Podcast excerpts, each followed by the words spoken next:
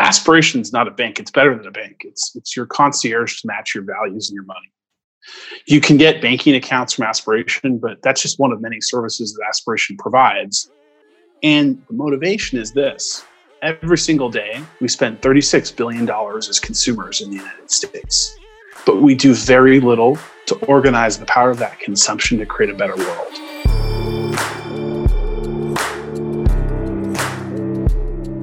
Hello, friends. Welcome to the Let's Give a Damn podcast, where we believe that you have something or some things to give to the world that only you can give. You're a special person equipped uniquely to give a damn, and we're going to help you find that kind of life. I'm your host, Nick Laparra, and I'm so thrilled you're here. So, how are you? Like, really, how are you? We are weeks into this COVID 19 pandemic. Many of you are able to stay home, while many of you are on the front lines. You still have to go to work, the hospital, bank, grocery store, or whatnot. I'm thinking of you. I'm so grateful for you. We are so grateful for you. Regardless of whether you're not able to stay at home these days, I hope you are safe and healthy. April 22, which is tomorrow, if you're listening to this on the day it releases, April 21, is Earth Day. And this year marks the 50th anniversary of Earth Day, a day we set aside each year to show our support for the environment, our commitment to helping our planet become cleaner and healthier, and to discuss the different ways we are doing just that. Every day is Earth Day, let's be real, but it's nice that we take one day a year to really, really, really talk about it.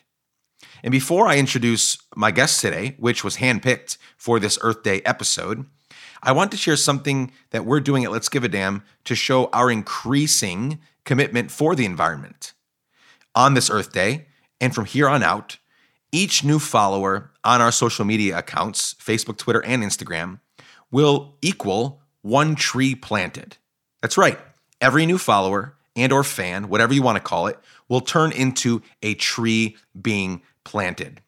We will share more about our method and our partners soon, but we wanted to let you know that that's happening, especially on this day. So invite your friends to join Let's Give a Damn on social media. We are not friends. Um, if you know me, you know that at the end of the day, I don't give a shit about how, the follower count. I know that we can do a lot even with the small numbers we have. This is not a ploy to get you to follow Let's Give a Damn so we can have bigger numbers. That's not it. But I wanted to put something unique in place, something special in place. I do want to give you an incentive to follow what we're doing. I believe we put out great content on this podcast and otherwise.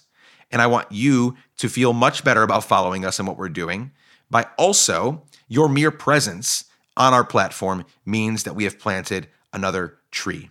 And honestly, I hope this blows up. Here's why it's going to cause me to have to be, get very creative about paying for all of these trees that we need to plant. It's going to get done. We're going to document it carefully. It will get done.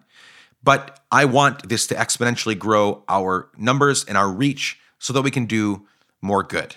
So, by merely clicking a button, you and your friends will help change the world. Pretty cool, huh? We'll talk more about that in the weeks to come, but wanted to make you aware that we are doing just that. I hope you're as excited as I am about this. And as we do every single week, we're bringing a fantastic conversation uh, with a remarkable damn giver to you today. Joe Sanberg is my guest today. He is a serial entrepreneur, an investor, one of the leaders who helped bring the EITC, the Earned Income Tax Credit, to California, and he is the co founder of Aspiration. I left out so much of his bio in there. I picked a few things I wanted to point out. He is an amazing human. And as I stated, he is the co founder of Aspiration. Aspiration is a bank, but not really. On their website, they state, We didn't set out to build a bank, we set out to build a better world. That could mean more money in your pocket and more power to do good in your hands. I am a customer, a happy customer, and I, this is not an ad, they're not paying me to do this. I really believe in it, and I think you'll believe in it once you hear from Joe today. I think at the end, many of you will be convinced to switch your banking needs over to Aspiration because through it and by it, you'll be able to do so much good in the world. They're an incredible company that has made it easy for you to change the world doing things you're already doing each and every day. You'll hear much more about that in our chat. Quick note before you listen as you know, we are doing all of our chats remotely nowadays. Every once in a while, the audio gets a little bit shitty, it gets a little bit shaky, but that only lasts a few seconds. Hang in there because you won't want to miss this conversation. I already respected Joe before this conversation. After, my respect grew a ton. He is a good dude, and I can't wait for you to meet him. So, let's get right into it. I'm Nick Laparra. This is Let's Give a Damn, and here's my conversation with the wonderful Joe Sanberg.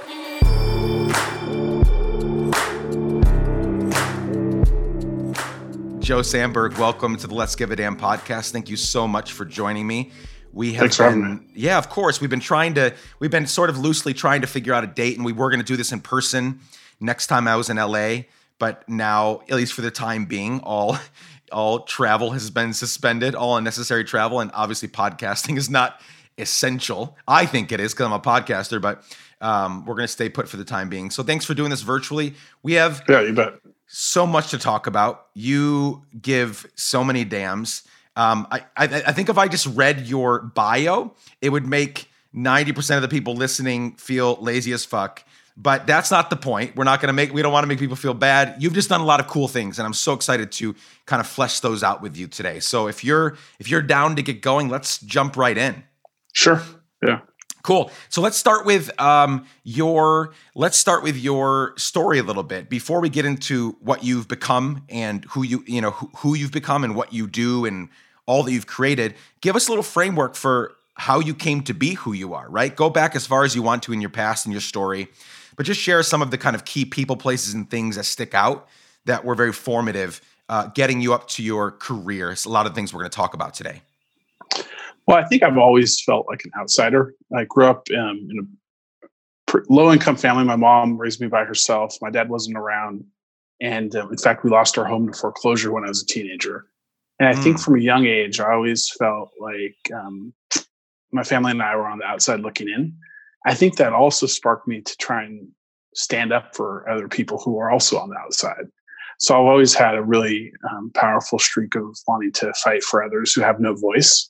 Um, my mom has all kinds of stories of my doing that, you know, as, as young as elementary school, and um, I think that's carried with me through adulthood. And I feel a sense of outrage when I see injustice, and more than I can ever remember, more people are looking um, in from the outside. And I think that's the great challenge of our time: is is how do we bridge this divide between outsiders and a very small number of insiders for whom life is is great. And I think the pandemic is also casting light on that and showing people just how many Americans are on the outside who have no financial security, for whom um, this period isn't a time to rest and be creative, but is a time of, of existential threat. And um, I think it's just energized me to fight even harder for all of those people that remind me of myself when I was a kid. I've seen that common thread, Joe. What you you mentioned a couple seconds ago about I think there's a correlation, not always, obviously. We're not going to talk in absolutes, but I think there's a correlation between people that grew up with less than, right? People that didn't grow up with all the things offered to them. You know, you said you guys lost your home, all those things. I have seen more times than not a correlation between those people and people that give a damn more often than not. I Mm. think it's it's not impossible, but I think if you grow up in uh, wealth, in you know tons of privilege, it is harder to see how people are feeling and how they're living and kind of connect with them empathetically. Again, not to say that if you look back on the 130 plus guests that we've had on here, some of them were born into wealth and they came out okay. They came out as really amazing damn givers, people that care, that love their neighbor, are empathetic, and all of that. But I think there is something there where, where you're able to connect. You know, you, you've you've you've had lots of successes since you were a child, and so you're not in the same place you were then. But you're able to very vividly connect the things that happened to you when you were younger.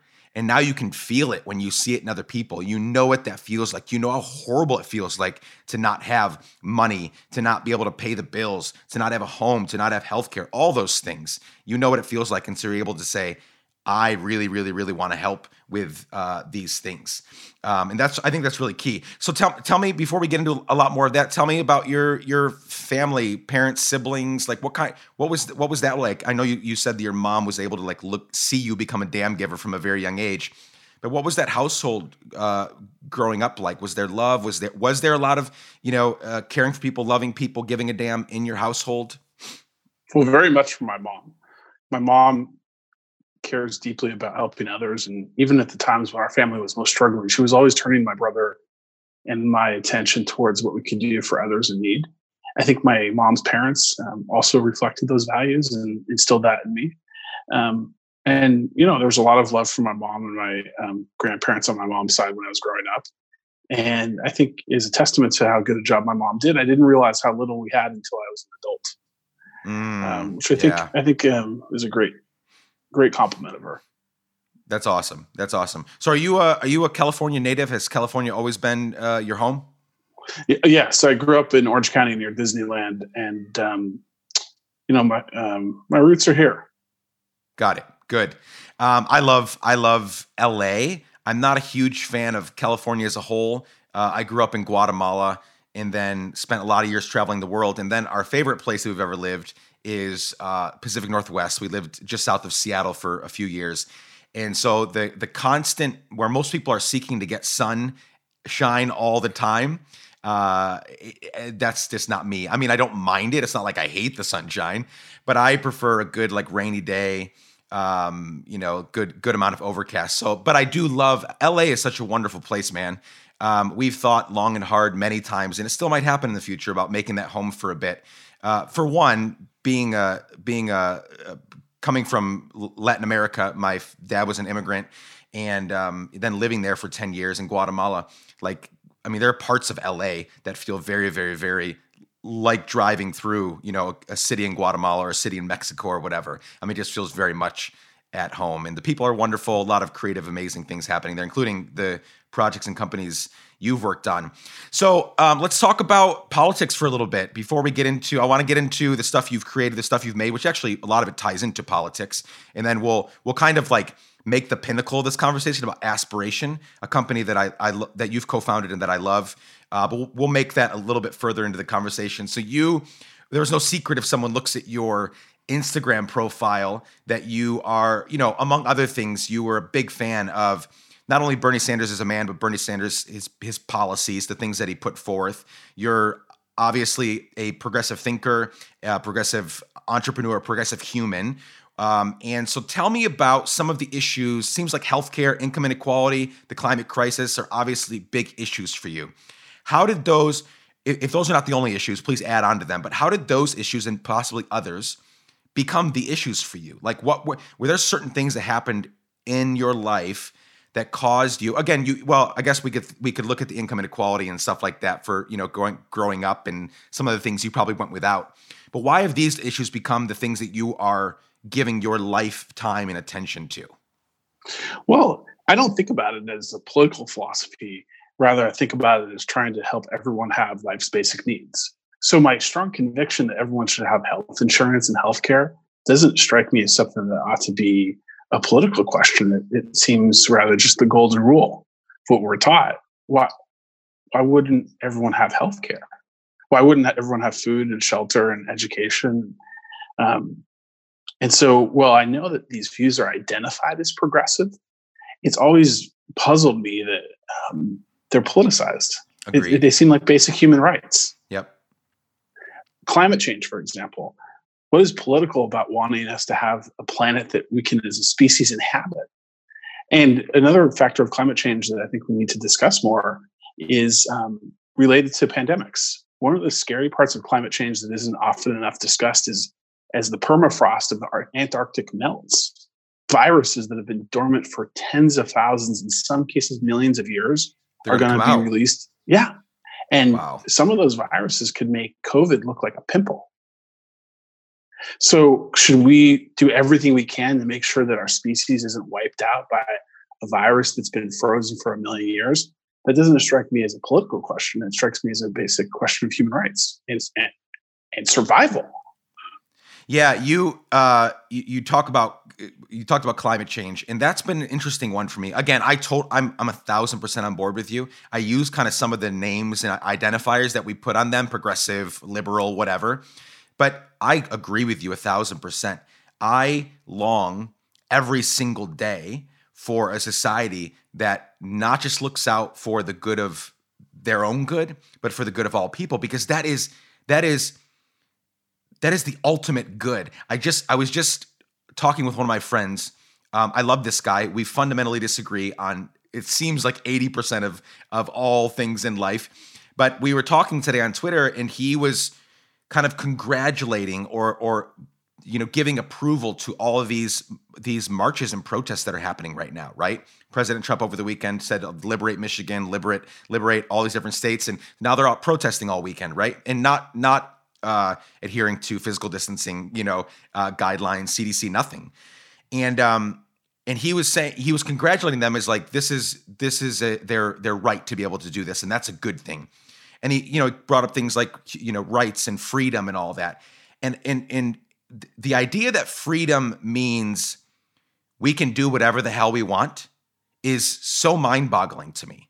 It's so mind-boggling that we would think that freedom means i can just do whatever i want no matter the consequences right? Well let's let's be real. When they're talking about freedom what they're talking about is freedom so that white christian men can do whatever they want. Yes no no no pushback there. I mean it's it's you know it's it's all race baiting. Like it, it's not freedom for everyone to do whatever they want. It's not freedom for women to have dominion over their bodies. It's not freedom for people of color to be able to start businesses and save for their retirements in the same way as everyone else. It's specifically freedom for white christian men to do whatever they want Yes, and we we've seen that time and time again, Joe, since you know 2015, 2016, um, and and and I I my pushback to him was, bro, that's not freedom. And he identifies as a Christian. I identify as a Christian as well. Jesus said, you know, it was it, it was said in the Bible that he came to give us freedom. He came to set us free. Well, obviously, no Christian, no Christian, no religious person would say that that freedom means we can do whatever we want. I mean, first of all, there's tons of rules and regulations, right, that we have to work through and say which ones are for today, and we have to we have to you know we have to think through all of that. But on top of that, we're called to so many things like love your neighbor, love God, like be kind. You got these fruits of the spirit in the Bible, right? And so nobody that identifies uh, really any religion almost, but especially a Christian would say that freedom means we can do whatever we want.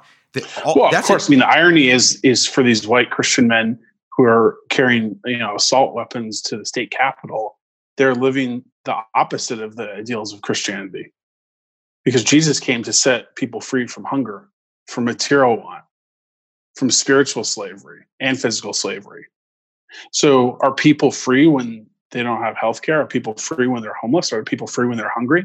Are people free when they're waking up in the middle of the night in a cold sweat wondering how they're going to pay a couple of bills? So again we talk about freedoms when it's expressed by the Trumpists, and they're usually talking about what I'd call freedoms from, but they don't talk about freedoms to. Mm. Freedoms to live fully human, freedoms to to be able to pursue the dream of starting a family. You know, the Republicans are pro birth, but they aren't actually pro life. No.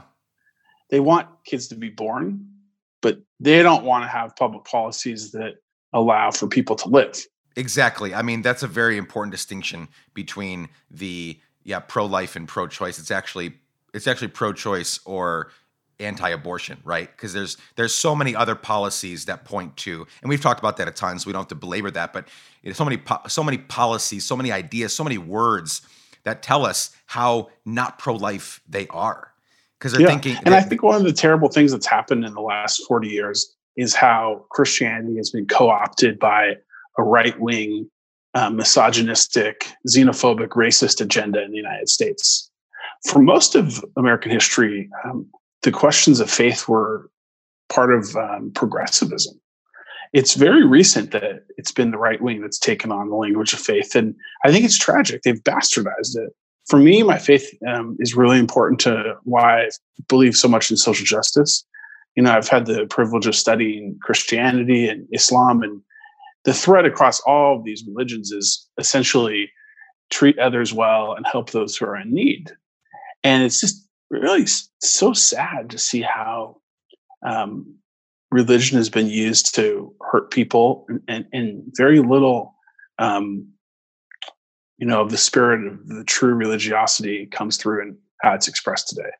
You know, if we're actually living the ideals of, of Christianity, uh, Islam, and Judaism, we would have you know so much less poverty universal health care well, one of the things that's so interesting, and I totally agree with you. One of the things that's interesting is that people forget that if my if I if I bang if I hit a hammer on my thumb, right? If I'm trying to nail something in and I hit something, does just my thumb hurt, or does my whole entire body hurt? Yeah. The whole body hurts. If I have a headache, if I have if something happen, if I have a stomach ache, my whole body feels it. And that's the missing piece that I think so many of these freedom fighters so many of these people that think freedom means I can do whatever I want, regardless of the consequences, is that they are forgetting that when my neighbor across the street, across my city, across my state, or across the country is hurting, that hurts me. That hurts me. It hurts me and my kids and our kids and their kids in the long term because if we don't have a system where not just equality, but equity, right? Those are two different things that we're experiencing now. There's equality and there's equity where not just everybody gets a fair shot, but then we have to figure out that we have to realize that there, there are so many socioeconomic and different barriers that even prevent black and brown people from getting a fair shot. So equality yes. is everybody gets a fair shot. But we need way past that. We need equity. We need to erase redlining in cities. We need to have reparations. There are different things we have to do so that we can start again from an even playing field. Then, then we've then we're working with something. Then we've then we've got a, a, a society where everyone is heard. But we're so far from that, and it doesn't seem. You know, some days I'm very hopeful and optimistic, and other days I'm like, shit. Like we're gonna get four years of this. We're we're about to get four years of this where we're gonna have to fight that much harder for anything and everything we want to do to help people because they're going to only be i mean they got bold and, and a lot of the they are my friends. I, I I love them and I I I don't I don't hate any of them. But the they are going to become even more emboldened in November if they if they win because the first time was like a fluke like nobody expected that. The second time they're going to think, "Oh, we're on to something." Like yeah. we actually we're actually heading in the right direction and I'm like, "No, that just me you just showed us over the last 3 years how fucked up we are and how much work we have to do."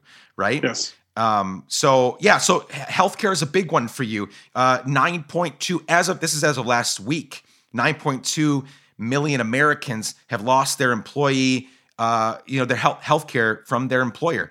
That is an astronomical amount of people that now don't have. I mean, their their health insurance was probably shitty before, right? Like it was probably uh, unhelpful, high premiums, high deductibles, the whole thing. I mean, I have I've always had pretty good health care and I'm still paying off uh, health bills from two years ago from being in the ER for two hours, two hours in the ER, and I'm still paying off that bill today. And I have good health care.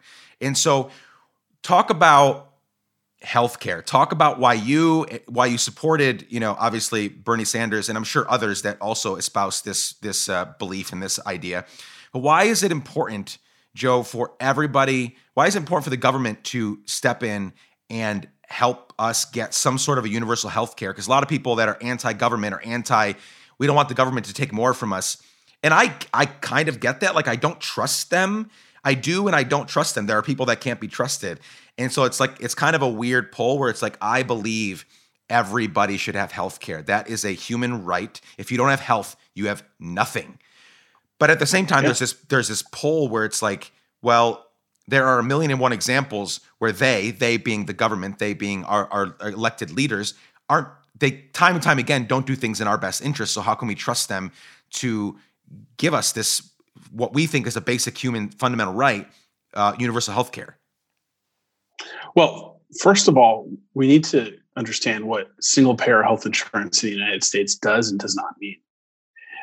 Medicare for all or single payer health insurance does not mean government run hospitals. It does not mean right. government run doctors' offices. The only thing that changes in a single payer system in the United States is who pays. Does your health insurance company pay or does the government pay? So presently, we all collectively pay money to our health insurance companies and then they pay for our doctor's costs. And a lot of people can't afford that health insurance. And for those who do get it, it's usually tied to their employers. And so the people who are paying health insurance companies right now are primarily small and medium sized businesses and individuals. If we switch, when we switch to a single payer system, Medicare for all, the only thing that changes is instead of your employer paying your doctor through your health insurance, or you paying your doctor through your health insurance, Medicare is going to pay your doctor. And yes, businesses are going to have higher taxes to fund Medicare, and we're going to have higher taxes to fund Medicare for everyone. But we're not going to have the cost every month of paying for our health insurance. And so the net net is that we'll be paying less money for health insurance, not more money, and everyone will have it.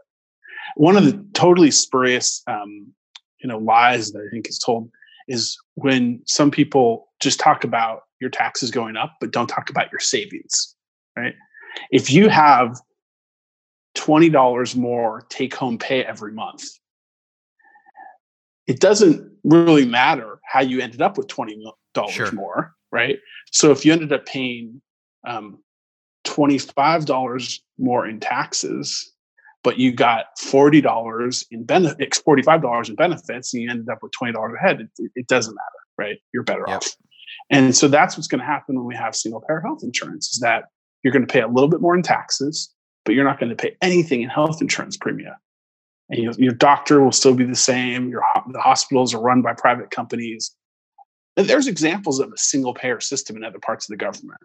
So this is not an untested front. Right. The biggest example of a single payer system is the military. Mm. The military is a single payer system.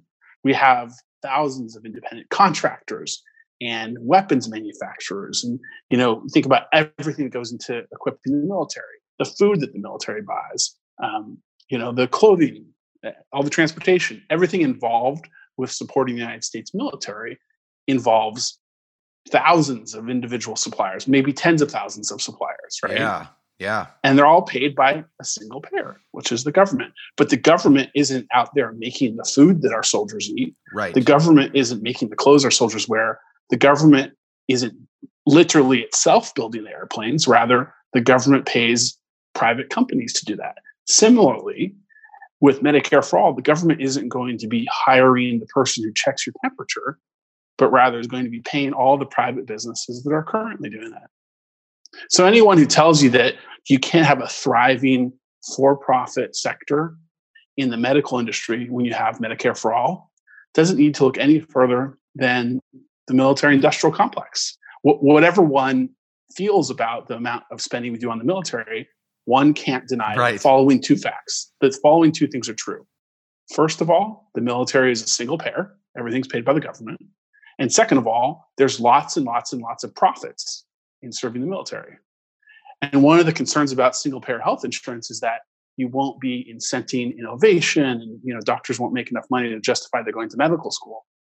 Well, there's nothing about a single payer system when you look at the military as an example that says there can't be lots of profits. Yeah, that's super helpful. And I, I, I'm not actually sure that I've heard anyone compare it to i mean I've, I've heard lots of great arguments. I'm totally bought in. Like i don't need any convincing. But i don't know that i've heard anyone really compare it to the military like that. Like that totally makes i don't know that anyone would have here's why no one would have a counter argument to that. Because most of the people that oppose i might get into deep water here deep shit with some of the people listening but i would venture to say most people that oppose a single payer healthcare system are pretty pro military and so just pointing just because of a lot of the worldviews that you know that align when that when those sorts of conversations happen i can't imagine many of them uh, pushing back on that point. and here's the other thing too with with universal health care i think we're i don't think most people think about how much stress we are under because of healthcare costs right not knowing i mean i mean i personally know right now i could i could name 10, 12 people in my life, I'm one American, I could name 10 to 12 people that have something wrong with them right now that should get looked at. They have health insurance, every single one of them. None of them will go because they don't, they are unsure who's paying for what.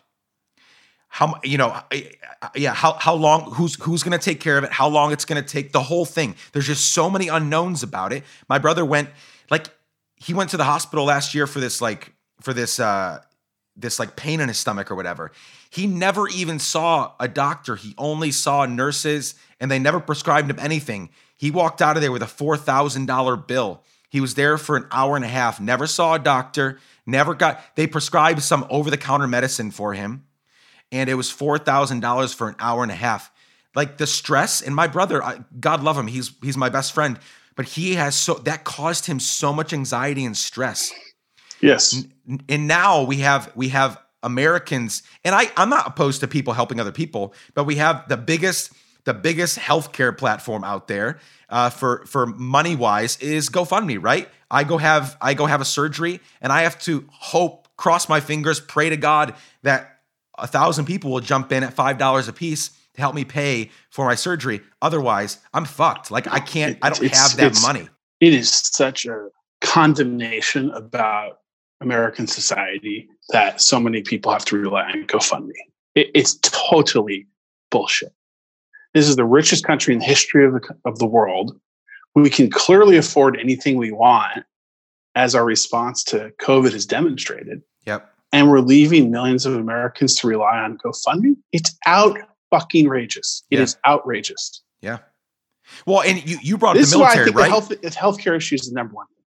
Is inequality of different kinds um, have different implications. Sure. Like if some people are going to get to drive a Chevy Corvette and other people have to take public transportation, I think we can be okay with that. Sure. But it should not be that how much money you have determines whether you live or die. I don't care what you call it free market, whatever name you want to put on it. This isn't academic, this is real life. And we have to ask what kind of society do we want to live in? Do we want to live in a society where how much money you have determines how long you live or not? And you can put whatever label you want on it. But I think for most Americans, we do not want to live in a country where if you're poorer, you die younger than if you're richer. But that's exactly the country we have right now. The richer you are, the healthier you'll be, the longer you'll live. Yeah, yeah, I think I think uh, you know one of the conversations that actually that obviously happens a lot is socialism versus capitalism, right? And I actually don't have uh, tons of issues with capitalism. Here's the problem: is that 99. I'm just throwing out a percentage that I think is true. 99% of the capitalism that's being deployed from the government all the way down is crony capitalism. So capitalism only works Capitalism only works best. Again, going back to the freedom conversation, freedom is not doing whatever the hell you want. Freedom is when you do the best thing for you and for other people. That's true freedom. The same thing with capitalism. Like the whole conscious capitalism movement, you know, that was started by, you know, the likes of Patagonia and Whole Foods and things like that, you know, back in the day. Like that's the only kind of capitalism that that works because it's a, it's a also, capitalism. capitalism for whom? We have capitalism. Um, you're on your own free market economics for those who are middle class and poor, and we have socialism for rich corporations. And we've always had a mixed yes. economy. This idea, there's never in the history of the world been like a, a pure capitalism. You got some things that are socialistic, some things that are free market. Our problem right now is that if you're a rich company, you get bailed out. And if you're anyone else, you're on your own. We just saw that, and didn't we? Finally, like, who cares what the label is? Yeah. it's a question of more deeply, what kind of society do you want? Do you want to live in a society where people die because they're too poor, or do you want to live in a society where we have basic human rights like healthcare? I mean, we're we're seeing that right now, aren't we, Joe? With this, uh, you know, with this stimulus package and with these loans going out to to different companies, right? I know probably fifty of my friends applied for PPP uh, uh, loans and the you know the different options that were offered. Not one of them heard back, not a one.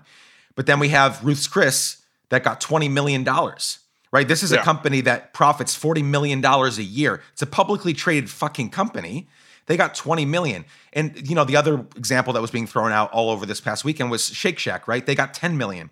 Thankfully, the founders of Shake Shack returned that money.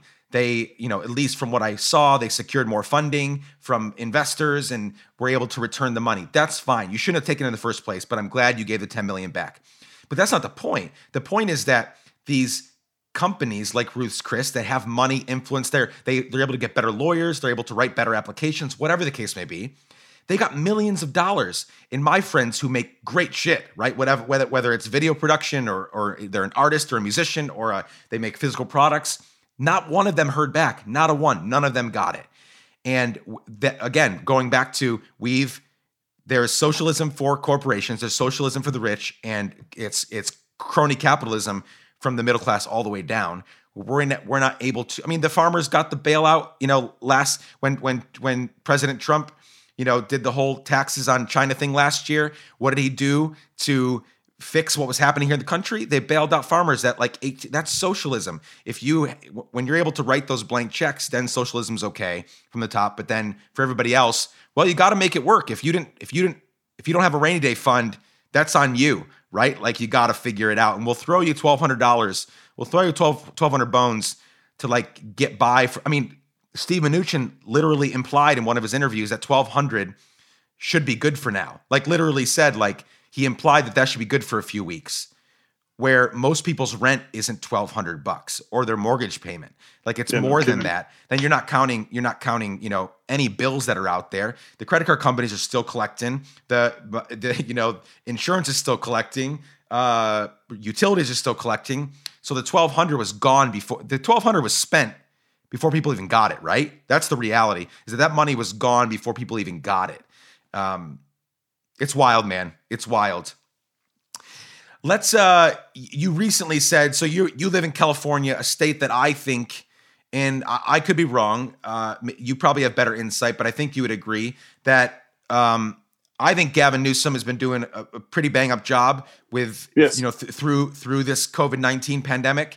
Uh, more specifically, I think Eric Garcetti's been doing a bang up job, uh, way better than the, the, your counterpart city on the East Coast, who you know just messed up for weeks and weeks and weeks before getting it right or for getting it you know better. Um, but you recently said you congratulated Gavin Newsom for uh, his his appointing of Tom Steyer to lead California's economic recovery panel. I actually liked, I never thought he had a chance in the world, but I liked Tom Steyer during the whole, you know, when he was running for president. Again, I was like, so many things about this guy are compelling. He just doesn't have a chance. But like, why do you think that was a good idea? And and and what what could other states learn from what Calif- Gavin Newsom and other California leaders are doing right now to help people through this pandemic? Well, Tom was a great choice because he has both the experience of working in the private sector as well as the commitment to building an economy where communities that have otherwise been on the margins are centered. We can't just build what we had, we have to build something new and better. And so, this is our opportunity to invest in green jobs communities with businesses led by women and people of color that otherwise haven't gotten the capital that they deserve. And so, his commitment to that is really profound. So he brings the combination of a commitment and expertise. And I, I thought it was an inspired choice by Governor Newsom. Awesome. Yeah, I I totally agree. I think um, the the expertise part is really key. My my conversation, my last podcast was with Joel Stein, who also lives in L.A. He wrote a book, wonderful book called "In Defense of Elitism." And the elitism that he's talking about is not boat elitism, what he calls boat elitism, which is people that are rich elites that care about money, but intellectual elitists people that are experts, right? It's people that don't, you know, boat elite or kind of populist, common people trust their gut and intellectual elites trust experts, right? And I think that's, we've seen a lot of that in the last three years, different appointments, right, in the federal government where we're like, you have no expertise in this. How are you going to? Here's lead? the one thing I want to say, though. Yeah, go for because it. Because I think that unfortunately we've been oscillating between what I'd call the cult of expertise and um, the cult of anti-intellectualism, right? But but we do need to find a midpoint, and there is a lot of merit towards skepticism of the cult of expertise, because remember, a lot of these same so-called experts were those who told us Iraq had weapons of mass destruction. Fair enough, yeah. A lot of these same and, and a lot of those same experts, they were Republicans and Democrats who said there were weapons of mass destruction in Iraq, said that house prices could never fall leading up to the financial crisis, said Donald Trump could never be elected president. So I think we need to have skepticism of both ends of the spectrum. Experts aren't infallible and facts do matter. But I'm empathetic to why there's a lot of skepticism of the so called intellectual expertise um, because that expertise itself fell massively on its face in three humongous recent historic examples the Iraq War, the great financial crisis when they said that house prices could never fall, and the election of Donald Trump. So I think I understand Joel's point with the book, but I think we also need to be empathetic about why we're living in a moment where more people than usual are very skeptical of the so called experts. Here's, can I give you my theory on why there's, yeah. so here's my theory, and I, I think this ties it together personally. As someone who has been in, I've been in various leadership positions for about 20 years. Um, from a young age, I was thrust, even before I should have been in leadership positions, I was thrust in. And I think I've learned, I mean, I know I've learned a ton over the years. And the, the, the reason that I think the skepticism would go, so you pointed out some really key moments, right? The Iraq war, right? Like we fucked up there, right? And there were, there are, I mean, 2016 election. And by the way, Nick, just let's, let's take it back. Is the same category of experts who sent us into the Vietnam War. Yes. Just saying. So, so do you think? So, do you think? Uh, here's what I think fixes that: experts, leaders, uh, intellectual elites that know how to lead humbly and that know how to apologize. Right. That to me is one of the missing ingredients. It doesn't fix. It doesn't fix the whole thing. Apologizing and being humble on the back end didn't fix the hundreds of thousands of people that have died eh, because of the Iraq War. Right. So I'm not saying it fixes everything but I think a lot of the skepticism goes away when you are a leader that is an expert in a certain area, whatever it is, you know, whether it's, you know, uh, medicine or e- economics or politics or whatever. If First of all, one thing that Joel, I asked him to make, a, it wasn't anything important, but I asked him to make a prediction on the podcast. I asked him two things. Two things. One was make a prediction, and one was give advice. Those are two things in our conversation, and they they fit in the context. He refused to do both. He's like, I don't give advice. Like be, and, and, and then he said, I don't, I also don't make predictions. Like that's stupid. And so I think there what there is a I totally agree with you. And I think a lot of the skepticism is valid, but I also think there'd be fewer skeptics out there if people that did have expertise approached anything they're talking about with humility and ready to apologize ready to bring in other experts when they fail. You know what I'm saying? Does that make sense? Like I, I totally agree with the with the criticism, and I think that's why he wrote the book. A lot of it's tongue in cheek. It's very funny. He makes fun of himself, you know, all throughout. He makes fun of all the intellectual elites in there.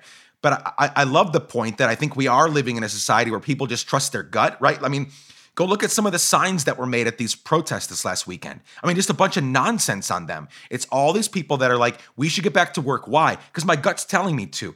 But you you need to listen to actual scientists and actual med you know doctors and stuff. And so a lot of that skepticism is is founded and a lot of it's unfounded, but I think a lot of it would be curbed if there were but actually, just humbler there's a leaders. Thread. There's a okay. common thread across the skepticism right now, back to the Iraq War, back to Vietnam, which is the people, the so-called experts who said there were weapons of mass destruction in Iraq. Sure, their kids didn't go to war the so-called experts who are saying we have to stay at home, right?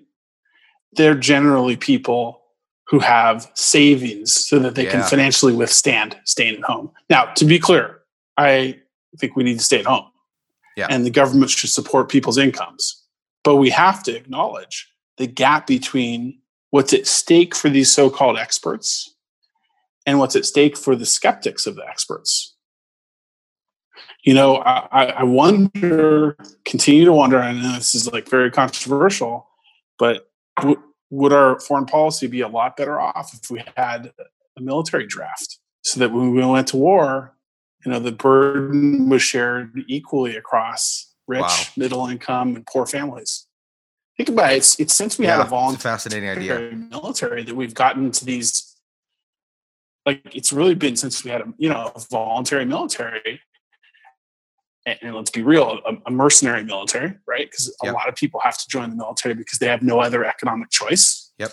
And um, you know, I, I honor their courage, but you shouldn't have to choose the military because you need money. Yeah. Um, and before that was the case, you know, we didn't get into as many, you know, stupid wars. But after World War II, you know, Vietnam and obviously the biggest example is the Iraq War. Yeah, yeah. Sorry, you cut off there for a second. So I think no, I think I, I, think I got think, everything. You know, but it goes back to the you know the economic thing, yep. right? If we were providing people wage support, so yep. that when we told people to stay at home, their incomes weren't threatened. Yeah, that would be a whole different case. Yeah, but we can't deny the reality that we have a lot of intellectual elites in the government telling people to stay home, but we're not giving them money to offset their lost wages. Yeah, it's not a it's not a fucking joke. I mean, no. you can, I, I, how can you actually tell people to stay home but not give them money to compensate for their work? There's yeah. actually a constitutional argument. You know, the whole idea of eminent domain in the Constitution, which is theoretically the government can take your property through due process, but it has to give you fair compensation. Right? Yep. Well, shouldn't that also apply to the idea of your unit of labor? If yeah. the government, if the government is going to tell you you cannot monetize your unit of labor, doesn't it also have a constitutional obligation to compensate you for that unit of labor that it's not allowing you to monetize? I would argue in the same way that the government has to compensate you when it takes its land for development, the government should have to compensate every worker it's telling can't work. And if we were doing that, I think you'd have fewer people protesting. Oh, totally. I, I totally agree. I think, you know, my problem with the protests is not that they're not pissed off and not that they don't need to get back to work. My problem is they're not respecting social distancing and they're being generally, I mean, you're seeing you're seeing some really mixed messages, right? It's not just about getting back to work it's about a lot of things, right? You see a lot of Trump 2020 flags. You see a lot of like they're bringing stuff about abortion into it. It's like no, no, no. You're trying to, you're trying to, you know. So that's my problem. But Let's I totally not give agree. The protesters more airtime than they deserve. Yeah. These are like small portion of people. That's the true. People though I'm empathetic of though are the millions of people who are told you can't go to work, but they don't have any income.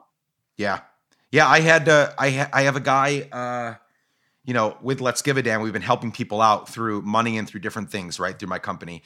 And I had a guy hit me up yesterday. He asked me for grocery money um, probably a month ago. And then he hit me up again and he he just asked for $25 more. And he, you know, he sent me a Venmo request. And I was like, and I, I gave it to him, but I said, hey, like, have you filed for unemployment? Like, how how is that going? Like, there are things out there, like you lost your job because of COVID 19 and he goes, dude, I applied a month ago. Like, I haven't heard anything. So here's a guy who like is doing everything right. And so you're totally right that the government, I think it's the right decision to stay home if you can. 100%. No ifs, ands, and buts about it. But you're so right in that if we're going to ask people to do that, we need to also we they can't die and rot in their homes, right? Like, and well, then the Nick, people, let's be real. It's we're doing more than asking them. We're, we're, we're, we're demanding them. them. Yeah, we're demanding. Yeah. Them. Yeah, and that and then we make fun of them if they go out to try to, to try to get back to work, right? I mean, I have yeah, I have I have friends that are still working in the hospitality industry doing like curbside stuff and whatever. And I have friends that have like this is not essential. We need, you know, they need to be they need to stay home and, you know, restaurants aren't essential. I'm like, "No, no, no, but again, let me point let me let me let me hook you up with all my friends that have tried to get unemployment, can't get it. They have no savings. They work as a barista. Yeah. Like if they don't go to work, there is no way for them, you know, their parents can't send them money. Like they are dead in the water. Like actually, like you can't live without money. Everything costs money. And so it's a it's a time of like a lot of like um there's a lot of struggle trying to figure out what's the best way and how do we serve people best. But I can say that we are doing it wrong, right? Like the, the way that we've done it is not it's not right. It's not right. It's not helpful. It's not loving, um, and it's definitely not something you'd expect from the you know one of the wealthiest countries in the world right and not, not just one of the wealthiest countries in the world but the one that touts it the most you know the other wealthy countries like don't have to every single day during a press conference or on twitter or somehow say we're the best right so if you say you are the best act like the best and treat your people the best right but we're not seeing that at you know that's very very clear um, okay, so let's talk about some of the other stuff you've done because I, I want to get to. I want again. I want to move swiftly toward uh, talking about aspiration again, a company that I love. But you've also you've been you've been uh, kind of a critical leader in a few different things as well. You were one of the nation's leading advocates. Uh, for the earned income tax credit, right? Which yes. most people probably know this, but it's a tax credit earned.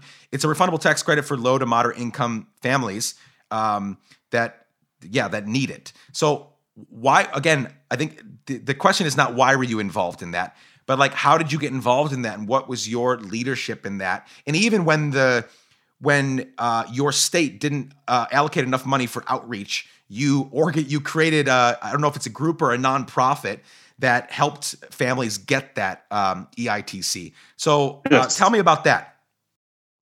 Well, my my motivation for it is I think everyone who works should be able to afford life's basic needs. And in California, I was stunned when I learned that Calif- we didn't have an earned income tax credit for our state. So I organized a lobbying campaign to get the state to create an earned income tax credit. But when it passed and was signed by the governor, there weren't any monies to go tell people about it. One of the parts about public policy I've learned that people take for granted is that it doesn't end when you pass the bill into law.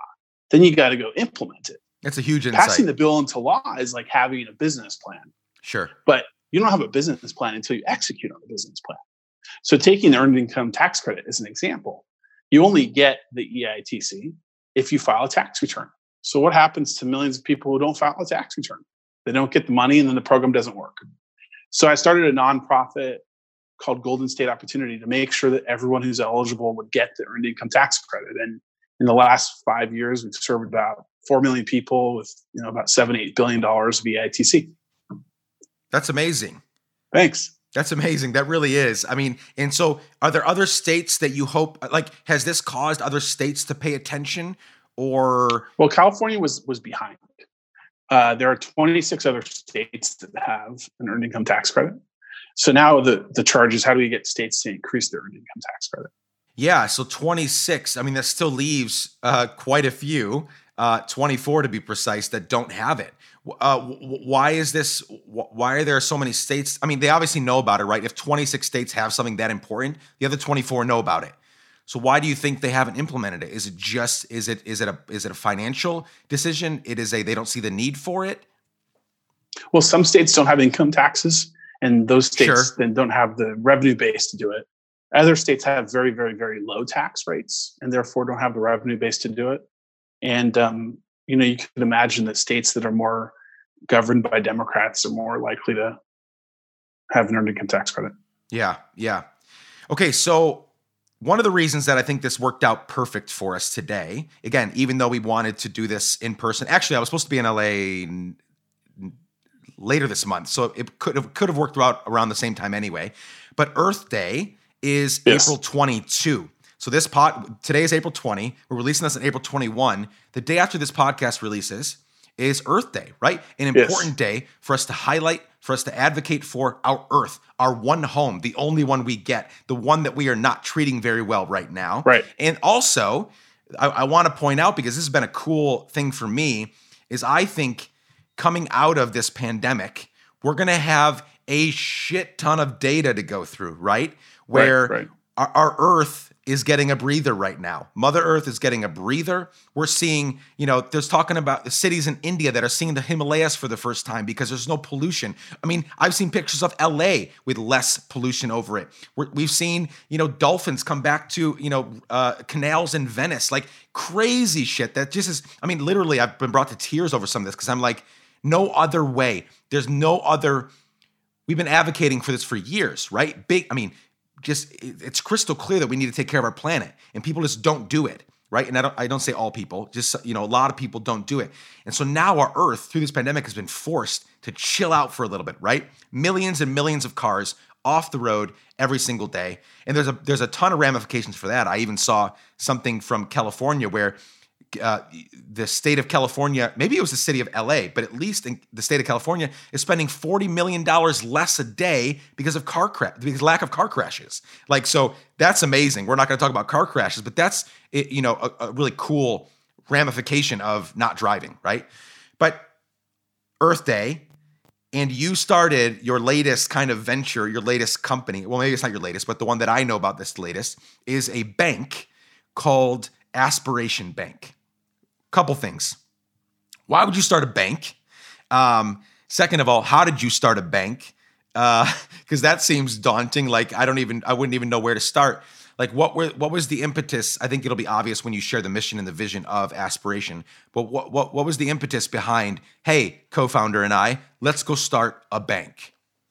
Well, aspiration is not a bank it's better than a bank it's it's your concierge to match your values and your money you can get banking accounts from aspiration but that's just one of many services that aspiration provides. And the motivation is this. Every single day we spend 36 billion dollars as consumers in the united states but we do very little to organize the power of that consumption to create a better world. And so the founding vision of, of, of mine and my co-founder Andrei Cherny, who's our CEO, is what if we can deliver people the financial services that they have to have anyways? You have to have a banking account in a way that delivers you great financial features and makes it easy to use your money to do good in the world. The best example of that is an initiative Aspiration recently launched called Plant Your Change, where if you as a banking account customer are enrolled in Plant Your Change, every time you use your Aspiration debit card to make a purchase, Aspiration plants a tree with your spare change. And so as a result, the Aspiration community is on track to literally plant hundreds of millions of trees that will fight climate change over the next couple of years. And as the community grows, that could be billions of trees over the next couple of years. Doing it in a way that's super convenient for people. And that's, I think, another part of the premise is if you make it easy for people to do the right thing, most will. So again, you have to have a bank account you have to have a debit card. Why not integrate into that debit card the ability for you to apply your spare change every time you buy something to plant a tree? Yeah. Uh, dude, I, I so believe with what you just said a few seconds ago because I believe that people are good. I believe yes. I really I really do. I, I grew up in a theological world that told me that people were evil, that people are bad from the off from the onset, and that that they have to be trained to be good. I'm not saying that like there's still some bad people out there. No, like no argument there. But that is all learned, taught. That's from abuse. That's from trauma. That's from bad mentorship, bad parents, bad family. Like that's all like an afterthought. Like, but people are people want to do good in other ways. In other yes, words, agreed. And you said you said people want to do good. We're just showing. We're just giving them. We're we're making it easy for them to do that. Yes. Dude, I have found that so much in the last three years with Let's Give a Damn that's why I started it. Was I would hear all these people say, "I want to do good, I want to be good, I want to have an impact in the world," and people just don't know where to fucking start. They don't yes, know how exactly. to do it. And, and people's lives are busy. They're you busy. Know, you can't. You got to make it easy for people. Yeah, and you guys have done that. I mean, down to the. I mean, everything from. I mean, if you, if for many of you, you probably don't get the aspiration emails right now, and you should, and you will, because I'm. Gonna, you should. You should go I'm, to aspiration.com and sign up. Aspiration.com and sign up. I mean, seriously though, people like a lot of banks you sign up and they'll give you like so many of these rewards, right, for credit cards and banking accounts, right? It's like everything from like 10% off at Starbucks to, you know, it used to be the joke, like we'll give you a toaster, right? Like the old the old joke was like, yeah, you sign up for account, we'll give you a toaster. And like it's that's that stuff doesn't impact the world, doesn't change you to get 10% off your next coffee. You can, if you have a bank account, you can probably pay the extra 40 cents for your drink, right? What you guys have done is allowed people to with with their little effort change the world i mean from from the i mean the new card that you guys have for like your premium what do you call it premium or plus or something like aspiration plus is that it Yes, aspiration yeah, plus. The, the card, first of all, it's a beautiful card, but it's also made out of recycled plastic, like down to the nitty gritty. Uh, every detail has been thought through to just make it really simple. Everybody's got to use a card almost every single day, whether that's to buy something online or in person, right? You're, you have a you need a bank account, you need a savings account, and what Aspiration has done has made it a thousand times easier to put your money to good use. And that is a huge and worthy endeavor. You guys say right on your website, we didn't set out to build a bank. We set out to build a better world, and that could mean more money in your pocket and more power to do good in your hands. That's right.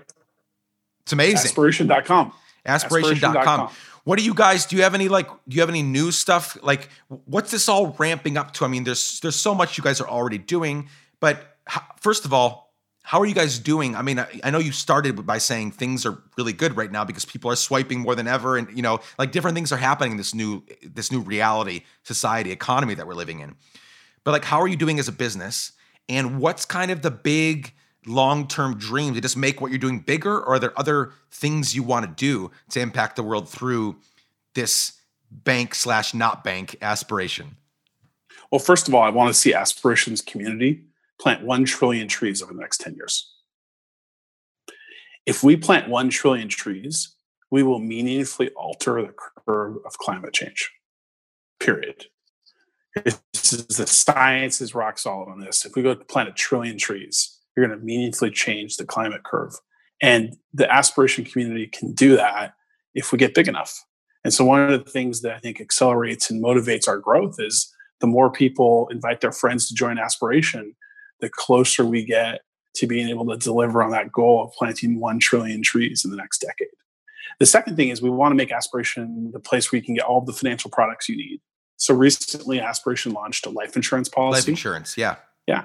Soon, Aspiration will be launching a credit card that also has this plant your change feature where you can plant a tree with every time you use your card. And there'll be other products that are coming down later in this year. Amazing. Well, i am going to make sure we've still got more to talk about, but I want to make I, I want to make sure that everybody at least considers. They might not do it, but everybody listening at least go check out the website, aspiration.com. Considers. They should, there's no reason not to open an account. there really isn't. but real. again, people are. There really isn't. I want to, yeah. I want to kind of press hard on it. It's FDIC insured. So you have the same guaranteed protection on your money as if it's just FDIC insurance. It's all the same yeah, everywhere. Right. Um, and you get great financial features. There are no mandatory account fees. And then you can plant a tree every time you use your card. What's not to love? Yeah, so that's that that's a cool feature is that like you get to choose how much you give aspiration for running your account, right? So it can be yes. zero, it can be a dollar, it can be ten dollars a month. If you make a lot of money, bump that sucker up, right? But but still, Please. it's the power is in your hands. Uh, yes. customer consumer to what you want to pay them If there's no hidden fees the app works great and i'm not trying to like i'm not trying to just like you know uh, toot your horn right now but it really is a fantastic product Look, I mean, um, some people even, ask me, well, why, Joe, you're always, you know, kind of telling folks about aspiration, you're promoting it so much. Because I really believe it's the best. Yeah. You know, I, I would never, um, I'm, I'm, I'm not very good at persuading people to do things that aren't truth, you know, that aren't really good for them. But the reason I feel so passionate about aspiration is like, it's really good for you and for the planet. Yeah, it's wonderful. I love it. Um, it you you mentioned a little while ago that your faith plays into all this, right? It permeates yes. all of it. Tell me more if you can. If there's nothing more to say, that's fine. But I'm always interested to talk to people about their faith background, whether they have one or the lack thereof, right? Because uh, for me, I just got off the I just got off the phone uh, like an hour ago with uh, my book agent. We're working on a proposal right now for my first book, and you know, just figuring out because it, it, it was up until about a year ago a lot of my work, I'm just kind of giving some context here. A lot of my work for most of my career was in the Christian nonprofit space, right? Grew up a Christian kid, not the same flavor that I am now by like opposite ends of the spectrum, basically, but still a Christian kid. And then there were a few years, literally 2015, 16, 17, maybe into 18, when the whole I mean, I was already a frustrated Christian as it was, but then the Donald Trump thing came on the scene, right? Yeah. Where you know, uh, mostly and mainly uh, white evangelical Christians were supporting him unabashedly, unequivocally. Like, we love this guy, he's our man. And so for a while, it wasn't in I'm ashamed, because all my work, everything I do is is is literally comes from my faith.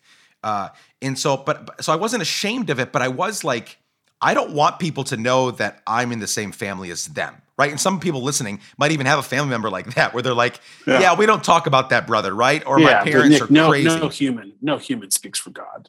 Hundred you know, percent. Um, so th- those, I think well, that's what's that's, beautiful about faith is that there's not a single individual who truly can bastardize real faith. That's because the what they're they're they're not projecting true Christianity. No, that's so you're a thousand percent correct, and that's what I that's what the conclusion I came to. So, you know, for a while, again, it wasn't, I wasn't hiding it, but I wasn't identifying as like a Christian leader anymore. You know, I was ordained, did, I was a pastor for a while, and I was no longer identifying it just to figure out like, are we going to weather this storm, right? But it was very quick. I mean, again, it wasn't that, you know, a lot of my friends went through these kind of like uh, deconstruction phases. Mine wasn't that, wasn't that long because I was really in. Like, I really was a person of faith and am a person of faith. So when I came back on the scene, I realized, no, no, no, I've got to, I've got to talk about this more than ever. Yes, like I really exactly. do. I got to talk about more than ever because the, Yes. the, the fewer of us that talk about our faith leaning or our faith like all in immersion, Right. it gives them more room. It gives the others more room. It gives the you know the conser- in my case the conservative Christians that are my Right. counterparts like it gives them a bigger piece of the pie. And Right. God is my witness. I don't want them to have that. Right. And so Right. I need I need to get louder about hey, this is not the faith that Jesus gave us. This is not the faith that God gave us. Um, and also one thing I because you're Jewish and I want you to talk about that, but like one thing that I have found in the last three years, especially started with this podcast, right? I'm 130 some episodes in. I've talked with some amazing people, you know, people that don't have any faith at all, Christians, Baha'i, Muslims, like everybody in between. And I've met some of the most amazing humans ever through this uh, project and now my company. And one of the things that got me excited about my faith was I started thinking about okay, if Donald Trump gets in, and in being heaven, the afterlife, whatever whatever these conservative Christians are aiming for, right? If Donald Trump gets in, but my Muslim friends who love God and love their neighbor way better than my Christian friends or my Jewish friends or my Baha'i friends or who all these other people, if they don't get in, but Trump gets in, and Trump's just an example because he's a big public figure that identifies as Christian right now. Um, if he gets in and they don't, I don't want anything to do with it. That was kind of the, the, the impetus for my deconstruction. And then I was like, no, no, no. I, I don't know where Donald Trump ends up in this life or the or the next, but I do know that uh, that there is that that my faith is real and my faith means something, and it's it's it it needs to be expressed now and in the afterlife. Like it needs to be expressed every single day from now until whatever happens, because I don't know what's going to happen. You know. So Well, that's all the key thing is we don't know. And We that's don't the know. that's where faith helps us walk in the darkness. And ultimately God judges it's not our place to judge. I think um, this goes to all parts of the political spectrum. We really need to love one another. That doesn't mean we have to um, make all opinions equal, but we have to love the basic humanity of everyone and then leave it to God to judge. yeah, For me, it's really important. You know, I'm Jewish, um, and my Jewish faith means to me that we're all created with meaning and purpose to do everything we can in our lives to heal the world. I believe that that we as humans are, you know, are an extension of God's will to create the very best world that we can while we're around. And for everyone, that means something different. But I think for each of us, it means we have to figure out what our path is to try and help others who are in need. Joe, do you think, based on what you just said, do you think is it your belief that the world is getting so? You know, our job is to make is to love God, love our neighbor, make the world better, right? I mean, that's that's the call all throughout. Really, no matter what scripture you read, right? Like it's it's there, it permeates it, right? And so, do you think that the world is getting better? Like, do you think that? yes, but think- not fast enough. but not fast enough. Okay, so I, I like that answer, and that's how I feel. Is I don't. If you look at all of history, right? Sometimes I have to take myself out of 2020, right, and and think about think about the 1918 flu, the Spanish flu that we're comparing. You know what's happening now to. I mean, Right. millions of people, right? Or you look at all through our history, like we are the safest, the wealthiest, the healthiest that that we've ever been and we're still so far from the mark. And so I love that tension of like, no, I think we are getting better. We're on an upward trajectory, but we have the capability, especially with technology and the money and the resources and the the the intellect that we have. It should be like a this, in my mind, if we were all in, if all of us were all in and we were doing things for not just for our good, but for the good of everyone, it would be like this. And it is getting better, but it's like a this. You know, it's not this, not this, but it's this, and it should be this because we have so much to work with right now. I mean, we're so we're such a it's such an amazing, blessed time to live, right? And um, we're not moving fast enough. It's true. Yeah. It's true. Um, as we wrap up here, I don't want you. Ever since my conversation with Joel last week, where he said, "I'm not going to give advice. That's stupid." Um, I, I need to figure out how to reframe these questions because I believe I'll I give believe, advice. Well, I disagree. yeah, I'll well, give advice. So so let's let's let's go. I, here's what I here's what I want to do. The Let's Give a Damn family, and I, I, understand where Joel's coming from because you're held to a higher standard when you give advice and when you give predictions, right? That was one of it the. It depends things. on what kind of advice you give. If it's a, if if advice is a projection of your own insecurities onto others, that's bad. But if advice is something that's a universal truth in which we can all find insight, then I think that's really great. Yeah, I love it. So the Let's Give a Damn family, we're mostly in North America, but we're in 50, 60 countries around the world, actually more now, right? And so there's listeners from all over the world. We're growing, we're growing in different ways. We got the podcast, we have social impact consulting. I do speaking and writing. We're working on local chapters right now. There'll be there'll be one in LA soon. And so we got all these things going on. And these are people, young and old, uh, all genders, all races. It's just a really beautiful family. I'm so honored to be part of it. But we are constantly trying to figure out how to give a damn, right? And now we've got this added complication, not actually not complication, challenge. We have this added challenge that we're in a global pandemic. Surprisingly, and it shouldn't be surprising because these are amazing people, like the damn giving hasn't slowed down in a pandemic. I've got this for, for Nashville, for my group in Nashville. We got a bunch of people in a WhatsApp group and we're talking about different ideas. And they're coming up with all these amazing ideas, all these wonderful ways to give a damn uh, about our fellow Nashvillians while we're in a stay at home order, stay at home if you can, uh, wash your hands, wear masks pandemic, right? And so I, I'm, I'm, so in a pandemic, these are damn givers based on your life and career, all the things that you're building, all the things you're making, all the things you've learned. Just give us some general uh, or or specific advice for how we can continue and not just continue, uh, but get better. Right? Let's. It's just it's real simple. We're commanded to try. We're commanded to try. So the advice is start, continue, don't give up. It's a different path for every single person. And where we either don't travel the path or we fall off it is by being overwhelmed by the uncertainty about whether we can complete the task. But here's the answer we can't complete the task. Yeah.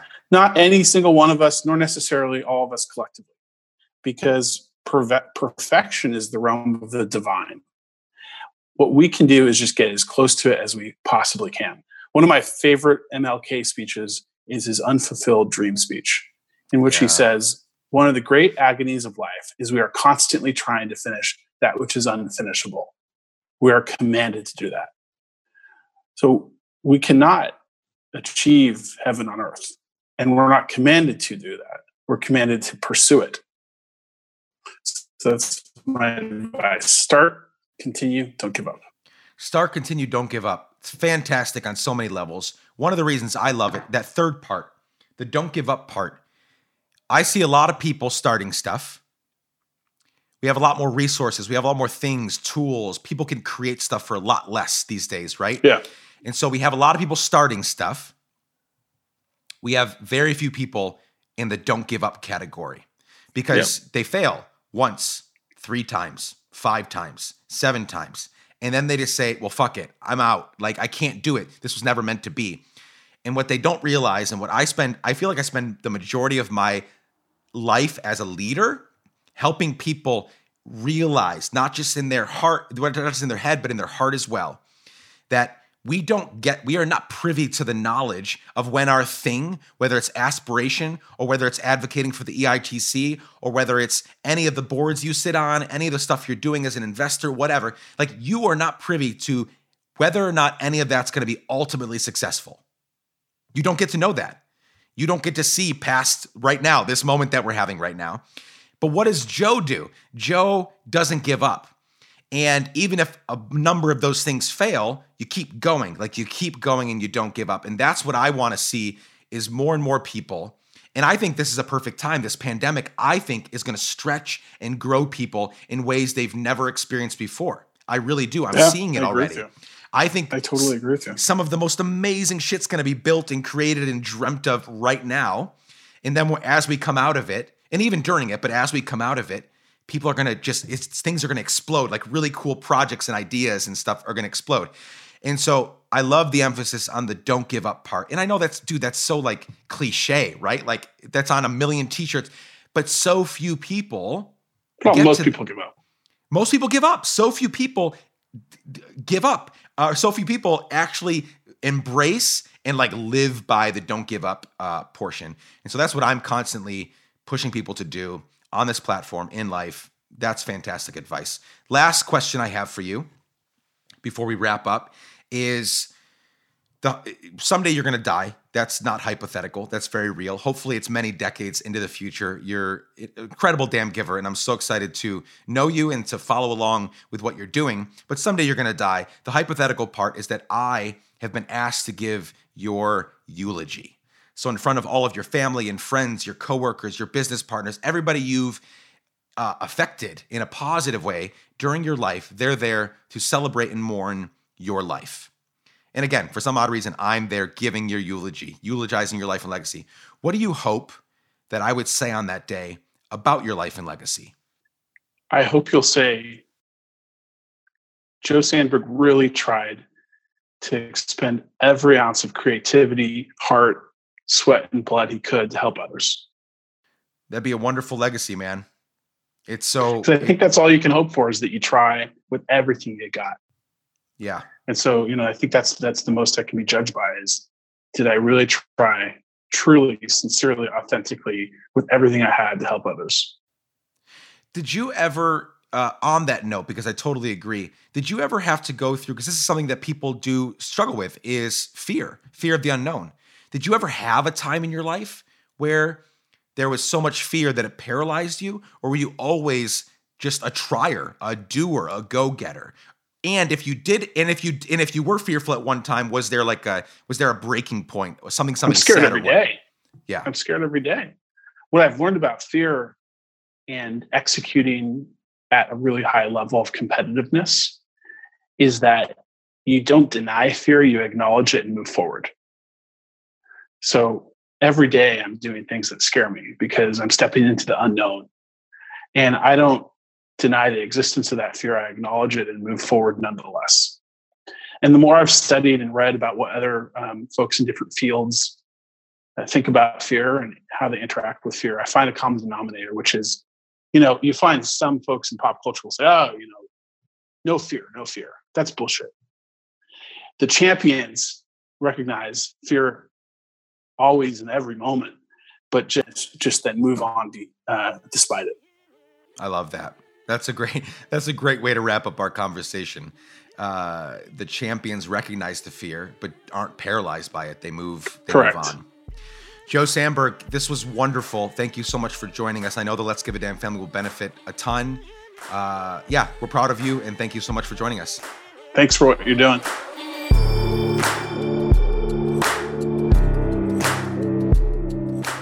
Friends, it's Earth Day. We've said that so many times. I wanted to say it again. Do something today and every day to love and take care of your home, this planet. You only have one. And seriously, you need to get a bank account with Aspiration. As Joe pointed out at the end, there's no reason not to. Find out more about who they are, what they do, and to sign up at aspiration.com. Please follow them on Twitter and Instagram at aspiration. And follow Joe on Twitter and Instagram everywhere You'll be encouraged and challenged by what he puts out there into the world. Joseph N. Sanberg on Twitter and Joe Sanberg on Instagram. As always, you can find Let's Give a Damn on all the socials at Let's Give a Damn. You can find me on all those socials at Nick Laparra. And please hit me up, hello at let's give a damn.com, if you need anything at all, if you have any ideas or thoughts you wanted to share with me, or if you have any ideas for how you and I can partner together. I'm all ears. This show was created by me, produced by Chad Snavely. The music is by our friend Propaganda. We're part of the Matter Media family, and we're grateful for their partnership. Please share this episode with a friend or two or 10 today. Also, leave us a five star rating and review on Apple Podcasts. There are so many people that are listening that have never done that. So, take 30 seconds, go to Apple Podcasts, leave a review. It's so quick, so easy, helps us a ton. I can't wait to spend time with you next week, sending so much love and light and peace to each one of you. Keep giving a damn. Bye for now.